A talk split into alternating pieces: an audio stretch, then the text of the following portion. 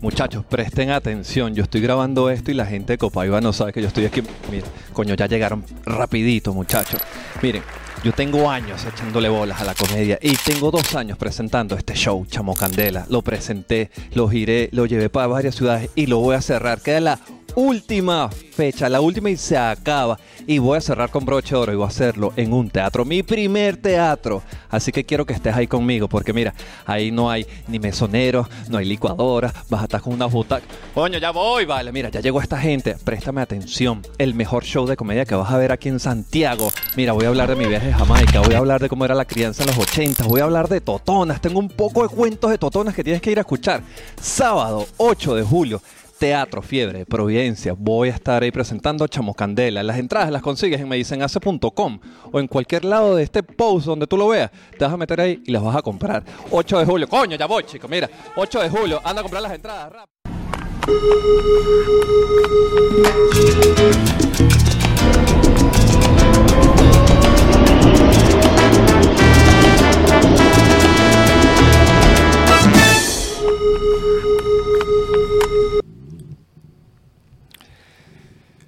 Bienvenidos a una nueva estación ACE. Yo soy Ace Palma y directamente desde Copaiba Estudios, aquí en la ciudad de Santiago de Chile, muchachos. Hoy en esta estación les voy a echar el cuento del proceso de Chamocandela, que es el 8 de julio.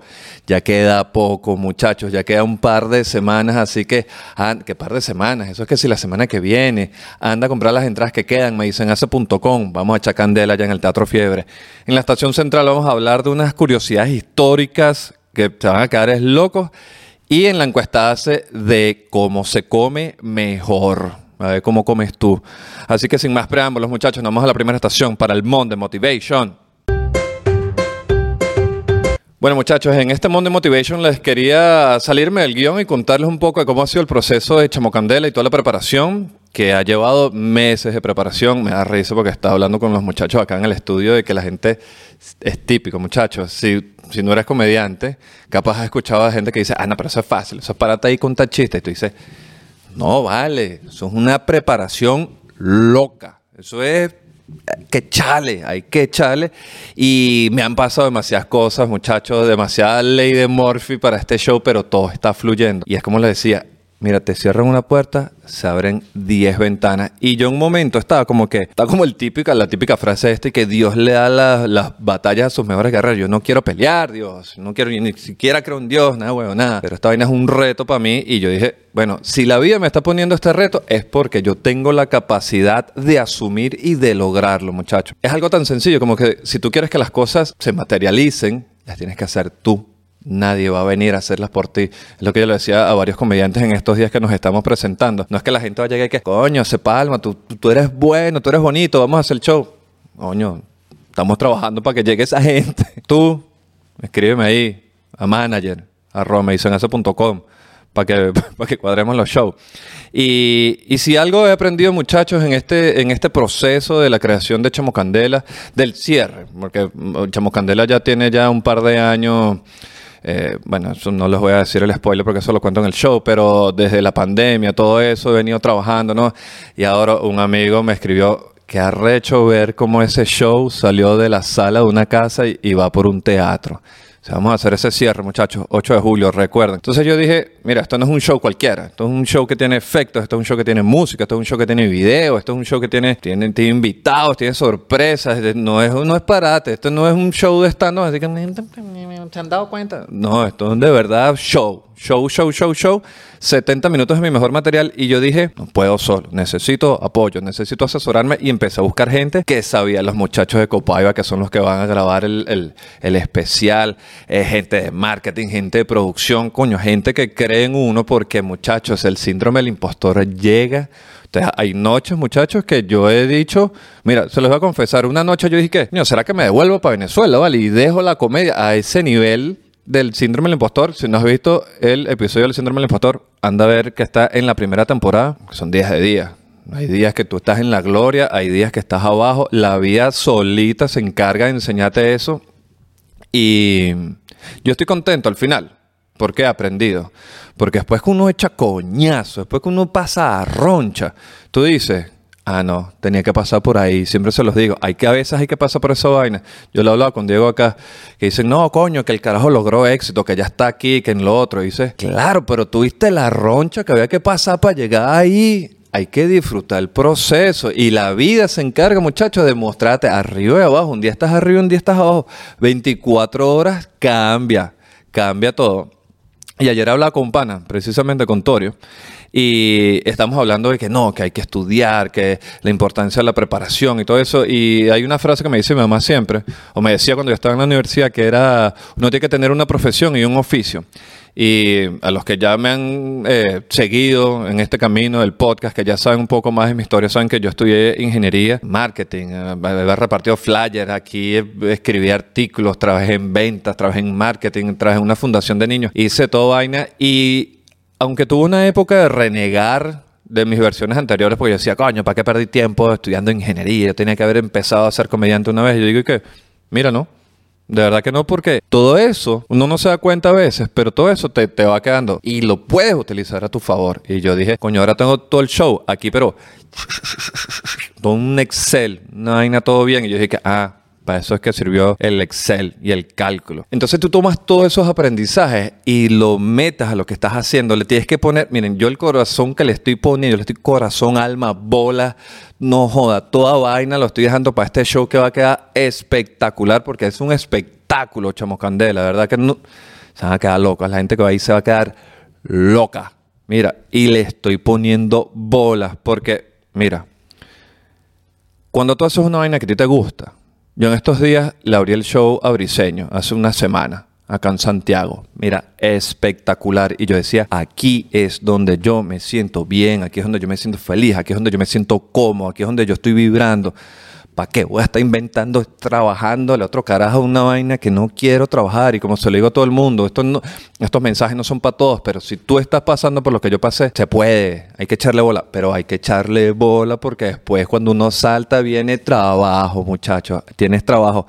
Y si tú tienes tu meta, tú tienes que seguir y no parar y vas a buscar. Entonces, si tú estás ahí como que coño, que todavía no sé qué la vaina, busca bien, Busca bien donde tú te sientas, que eres tú. Diego me decía, no, es que hacer una película que se va a ganar siete Óscares. Entonces, ¿para qué te vas a poner aquí que está, aquí sí, acomodando un mueble? No, chico, ponte a hacer película. No, bueno, nada. Un día más, un día menos. Nos vamos para la estación central. Bueno, muchachos, desde acá de Santiago está haciendo frío. No huevo, nada. Mira, eh, recuerda seguirme en mis redes sociales. Arroba me dicen hace. Instagram, TikTok, Twitter. Aprovecha. Hey, muchachos, ya pasamos los 600 seguidores. Gracias. Ya vamos para los mil. Estoy emocionado porque yo se los dije. Cuando este, cuando este, cuando este, cuando este proyecto comenzó, teníamos 40. Ya vamos casi 600 más. Se los dije en los episodios anteriores. Yo estoy contento. 900% de, de crecimiento en el, en el canal. Si tú quieres un podcast como este, ¿qué vas a hacer? Para que nos hagamos magia con esta gente aquí. Y yo me pongo a leer los comentarios, coño, gracias a la gente en estos días. Bueno, precisamente el día que, que le Briseño un coñazo, la gente se me acercó a felicitarme por la calidad del podcast, por el contenido. Yo dije, coño, a ver, por ahí ves. Te los dije, creo que fue en el primero de esta segunda temporada. ¿Qué es lo que quiere la gente? A la gente le gusta, por lo menos a mis seguidores, a esta gente tú que me estás viendo, que no te has ido todavía. Coño, no te vayas para que veas los datos que te traje. Te traje unas curiosidades históricas hoy. Mira, la primera. A mí me gusta mucho la historia, muchachos. Soy, soy, soy geek de esto y, conseguí unas vainas que, que, a mí me encantan estos datos locos que yo no sé para qué coño son, pero están metidos en mi cabeza. Y tengo una. Este, esto ocurrió durante la Guerra Fría, muchachos. La Guerra Fría fue esa, esa tensión política y económica que hubo entre el bloque de Rusia y, y Estados Unidos. Eso fue después de la Segunda Guerra Mundial que terminó en el 45 y la Guerra Fría fue como del 47 al 71, si no me equivoco. Aquí se los dejo cualquier cosa.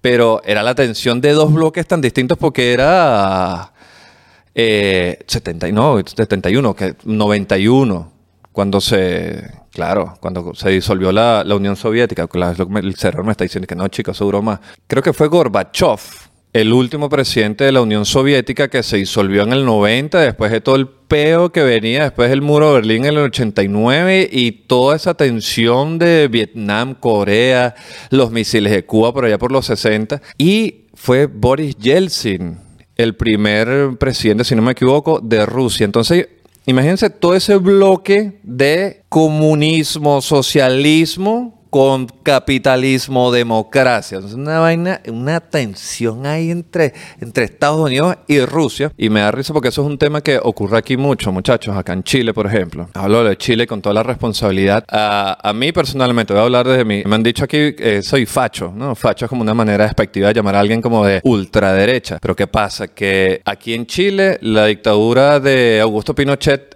fue de derecha y le hizo mucho mal a Chile. En Venezuela, muchachos, es de izquierda lo que nos hizo daño. Entonces uno está tocado. Eso me da risa también los venezolanos que dicen que no, ¿qué tal? Que, usted es de derecha. Nosotros nunca hemos sido de derecha. Hay que leer historia, hay que abrir la mente. Venezuela siempre ha sido un país de centro izquierda, entonces no podemos estar inventando que no sé qué vaina. Pero entonces, no sé si desde el desconocimiento, desde el sentimiento y eso, pero entonces los venezolanos nos tildan mucho como de derechistas, porque obviamente cuando nosotros escuchamos una vaina izquierda, está pasando otra vez Vietnam. Alguien se pone en blanco y negro y dice, está pasando otra vez. Me da porque una vez alguien me dijo y que, ay, tienes un Apple Watch. Uy, facho. Eh, derechista, capitalista. Yo decía, un reloj. Me preguntó, ¿y, qué? ¿y tú has ido para Estados Unidos? Le dije que sí. No, más ultraderecha, de vaina que me dicen nazi, Y yo que, nada, le digo que estudié allá, les da un soponcio. ¿No sabes qué es un soponcio? Anda a ver el, episodio número 12, el primero de esto, que te echa unos cuentos buenísimos de, de curiosidades. Y bueno, muchachos, con todo esto, Estados Unidos se inventó un, como un mecanismo para espiar a los soviéticos. Los caras agarraron gatos. y a los gatos le pusieron micrófono. Y la idea era mandarlos para allá, para la, la embajada soviética. Mira, ves, este, este es el perro que caza gatos. Y entonces los carajos agarraban y le ponen micrófonos a los gatos. Y los gatos se iban para el coño. los carajos se quedaban dormidos. Los carajos no sabían qué hacer. Y los carajos se ponían a tirar. Me mete esas gatas en celo con ese micrófono puesto. Los carajos así metidos en una van. Mierda. Los carajos fracasaron. Que esa gente que anda inventando ya por 1940, no sé qué vaina. Los carajos no la pegaron con esa, con esa técnica, digamos. Y los carajos se inventaron, no se quedaron así quietos, y se inventaron otro, ¿no? Y los carajos en Estados Unidos desarrollaron un proyecto que se llama Project Pigeon, es Proyecto Paloma, en el que entrenaron palomas para guiar bombas. Se miren cómo hacían la vaina. Los carajos agarraban unas palomas y las entrenaban. Y les dan como unas recompensas. Recompensa. Estoy hablando ya como las Repúblicas Dominicanas. Tú estás loco, ¿eh? Les daban recompensa, ¿no? Y de esa recompensa, los carajos le mostraban como una foto, que era el objetivo, le daban la recompensa y los carajos empezaban como a picotear y a, aletear y toda la vaina. Entonces la idea era que cuando los carajos soltaran las palomas y llegaran al, al lugar, los carajos sabían, ahí está la paloma, lánzalo un misil, lánzalo una bomba. Y yo decía, bueno, las palomas kamikaze. Había una paloma muy, muy, muy famosa, una comiquita, la paloma mensajera. Si les pongo una imagen por ahí, los de mi generación se van a acordar de esto. Creo, creo que también con Pierre no doy una. Creo que era eso, que eran como unos aviones, una vaina. ¡Ey! Fun fact de esto. Los ingleses se enteraron de esta técnica, ¿no? De que los carajos están mandando, porque también mandaban, utilizaban palomas mensajeras también para mandarse mensajes. De hecho, unos gringos se salvaron unos, unos del ejército porque los mismos gringos los están atacando y los carajos, coño, la madre, ¿cómo le decimos nosotros que somos nosotros? Lanzaron una paloma y que, mira, somos nosotros. Y los carajos, coño, cesan el fuego. Pero bueno, el servicio secreto, el servicio secreto era como, sí, como la policía secreta, el Estado, como la Gestapo en el Tercer Reich de, de Hitler. Entonces, que los bichos son unos mercenarios locos, así como el FAES venezolano. Y entonces los carajos agarraron, hicieron como unos patrulleros y eran unos halcones. Entonces los carajos entrenaban a los halcones para que se comieran las palomas. Bueno, le decía, mira, cuando tú ves una paloma, te la comes. ¿Cómo hace un venezolano trabajando en ese servicio? No puede. Chinazo, no, no te el chinazo aquí, vale. Uno dice, coño, el chinazo es ignorancia, pero ¿cómo te van a decir? Cuando ves una paloma te la comes. Menos mal que no trabaja uno ahí porque. Uy, ¿qué le pasa? What, is going on, González? Ay, te vas a comer esta paloma. Mira. Entonces los carajos entrenaban a los halcones y le decían, tú vas a salir a comer palomas a diestra y siniestra. ¿Cuál fue el peo? Que los halcones no sabían diferenciar cuáles eran las palomas buenas y cuáles eran las palomas malas. Y ¡rac! se comían a todas las palomas. ¿Saben dónde comen palomas? En Perú. ¡Qué jode! ¿Saben dónde comen palomas también? En el Vaticano.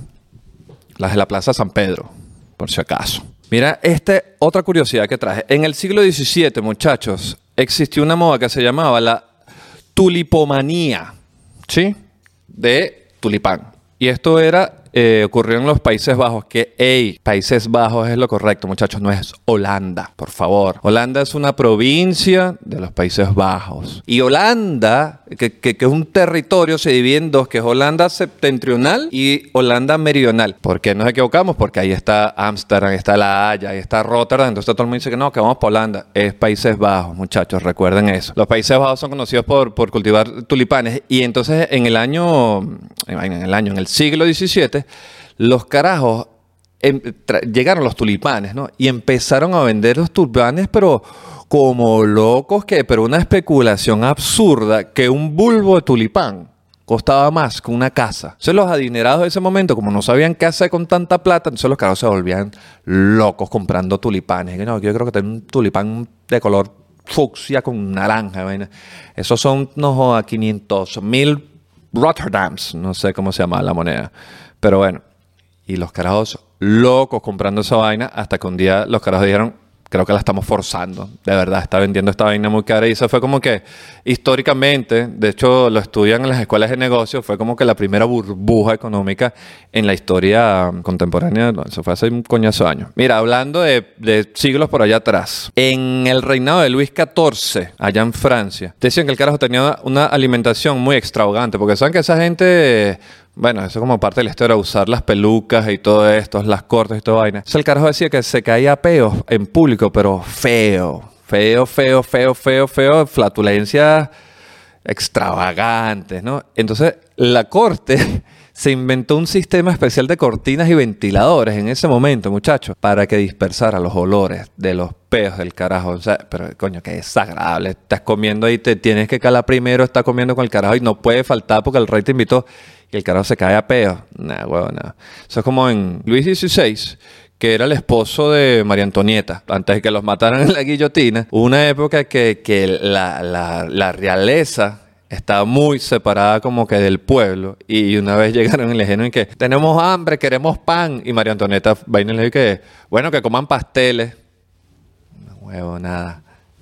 Guillotina, María Antonieta, ¿cómo les está diciendo eso a la gente? Vale. Otra histórica. En el siglo XVI, el emperador Carlos V de España tenía la costumbre de llevar siempre consigo una pequeña caja de madera, ¿sí?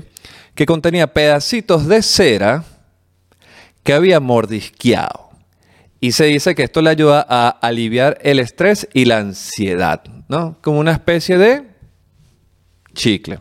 Ahora, ¿de dónde viene el chicle? Presta atención. Las antiguas civilizaciones comían resina y lo sacaban de un árbol, ¿no? Y en 1870 llega un señor llamado Thomas Adams. Ya te suenan por ahí. El Adams, bueno, claro que sí. Este carajo empezó a experimentar con resina de un árbol de sapodilla. ¿Qué coño es un árbol de sapodilla hace? Tranquilo, te voy a explicar. Escucha bien. Te voy a echar la historia para que, para que sepas, para que llegues a la oficina y eches este cuento. El chico zapote, mejor conocido como el manilcara zapota, es un árbol de la familia de las zapotáceas, ¿verdad? Que es conocido coloquialmente como níspero. Ah, a mí no me gusta el mío, a mí sí. Bueno, estás comiendo nísperos hace rato y no lo sabía. La palabra zapote, muchachos, es de origen nahuatl. ¿Sí? que es el idioma de los mexicas o los aztecas antes de la llegada de los españoles. Yo tenía un, alumno mexicano y el carajo me empezaba a hablar con esta vaina y decía, yo no sé cómo ustedes pueden pronunciar esta vaina. Zapotl era el nombre que se les daba a los frutos de forma esférica y semillas grandes. Ahora, ¿qué coño madre tiene que ver esto con el chicle? Bueno, la palabra chicle también es de origen nahuatl, muchachos, porque viene del chicli. O hay otro que es como con la TZ, que es como aquí, como en Chile, la gente cuica dice ktsai, eh, como ese ktsai, bueno, es como chicli, ¿no? Y en maya le decían sicte, que es el árbol sagrado del chico zapote. Entonces de ahí del níspero sacaban la vaina, sacaban la resina y se ponían ahí con su goma de mascar, como le dicen también. Epa, fun fact, nahuatl, que es el de los, el de los aztecas. Hay varias palabras que las utilizas todos los días y no sabías. Chocolate es una. Viene de chocuatl, que era una bebida que hacían a base de cacao. Recuerden que es con base en. No vuelvan a decir en base a la palabra tomate. También. Nahuatl de tomatl. Terminan todas en TL. ¿Qué, ¿Qué, tendrá esta gente que todas terminan en TL? ¿Qué arrecho de pan? El aguacate. Una vez, me acuerdo que me fui, muchachos, recién. Bueno, no, no recién llegado. Ya tenía como un, par de años acá. Pero una vez tuve una de mis primeras presentaciones que me contrataron a mí solo para hacer un show largo. Por cierto, hablando de shows largos, 8 de julio. Chamo Candela, 70 minutos de mi mejor material exquisito en el Teatro Fiebre. Las entradas las consigues en medicenase.com. Ya quedan días. Anda a comprar tu entrada que la vamos, vamos a echar candela. Bueno, el carajo me decía, coño, no, estos chilenos hay que enseñarlos a hablar porque estos carajos aquí dicen palta en vez de aguacate. Y decía, no, no. Por eso que gana Chávez, ¿vale? Con gente como tú. No, nada. Aguacate, muchachos, en nahuatl significa testículo. Y aguacate es como el testículo del árbol porque tiene forma de testículo. Corroborado. El mío tenía una pepa al vento, me la tuvieron que sacar antes de venirme. Y cacao, muchachos, esa de viene del nahuatl cacahuatl. Entonces, como cacahuatl. El hecho es que en 1871, muchachos, eh, este pana, Thomas Adams, obtuvo la patente de fabricar este chicle utilizando estos materiales y ahí fue donde fundó la empresa Adams New York Chewing Gum. Y en el 1899 fue donde patentó y se inventó los chiclets. Registró ese número y ahora por eso es que tú comes los chiclets Adams. Pequeñas tabletas recubiertas de azúcar. Yo soy cero comer, cero comer chicle. ¿Tú comes chicle? Déjamelo ahí en los comentarios. Vamos a cerrar con esto. Esta, es que esta, caña. Estos carajos, de, en serio que antes eran unas vainas locas, y, y, los entiendo, pues no tenían como que nada que hacer, no tenían ChatGPT para ponerse a preguntar. Mira, durante el reinado del faraón Ramsés II en el antiguo Egipto, los médicos utilizaban, escucha bien, excremento de cocodrilo como método anticonceptivo. Insertaban una mezcla de estiércol de cocodrilo y miel en la vagina de las mujeres para prevenir el embarazo. Yo, yo una vez estaba hablando con mi cuñado y hablamos de vainas que quiénes fueron las primeras personas que inventaron las vainas o las primeras personas que hicieron eso o la primera vez que ocurrió algo. Y me acuerdo que decíamos como que habrá pensado el, primer caballo en la vida en que un humano se le subió en el lomo. Un caballo ahí tranquilo pastando. Y viene un carajo, un mono de dos patas caminando hacia ti y tú lo estás viendo. ¿no? Entonces el carajo se te monta. Pero qué huevo, nada es esta, vale, bájate, bájate. Y ya.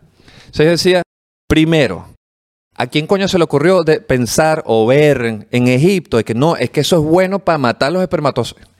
Eh, ¿Cómo le vas a sacar mierda a un cocodrilo, vale? Un palazo y cayendo hasta como los caras que meten las cabezas así. Ah, pues, ¿Qué necesidad? Puedes acabar afuera. Ramsés, no que no, te preguntas, ¿dónde quieres que te acabe? Entonces, ve, mezclando. Y después vas a mezclar mierda con miel. Nah, huevona. En serio, a veces Ahí es donde yo creo que la, la, la, las pirámides se le hicieron los, los extraterrestres, vamos, para que como andan haciendo estos métodos anticonceptivos. Pero bueno, muchachos, les dejo esas curiosidades ahí para que hayan hecho esos cuentos en la oficina. Nos vamos para la encuesta ASI.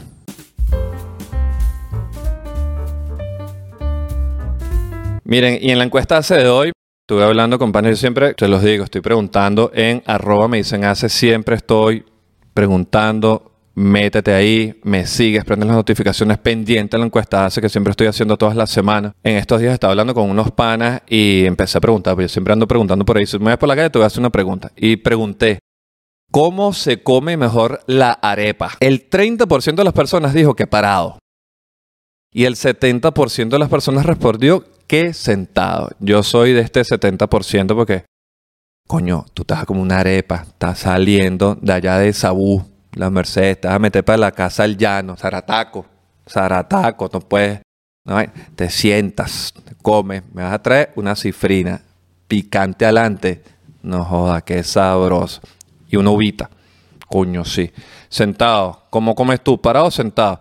Es que parado comer arepas, no, no sé, no, no da, es como, es raro comerte una arepa tan, tan alto, no sé, sentado mejor, es más como hace un reguero ahí. Ahora, ahora, ¿cómo, es, ¿cómo se come mejor el perro caliente? El 14% dijo que sentado y el 86% parado. Es que el perro, si tú comes perro, si has ido a comer perros aquí en la calle, a lo venezolano, digamos, tiene su técnica.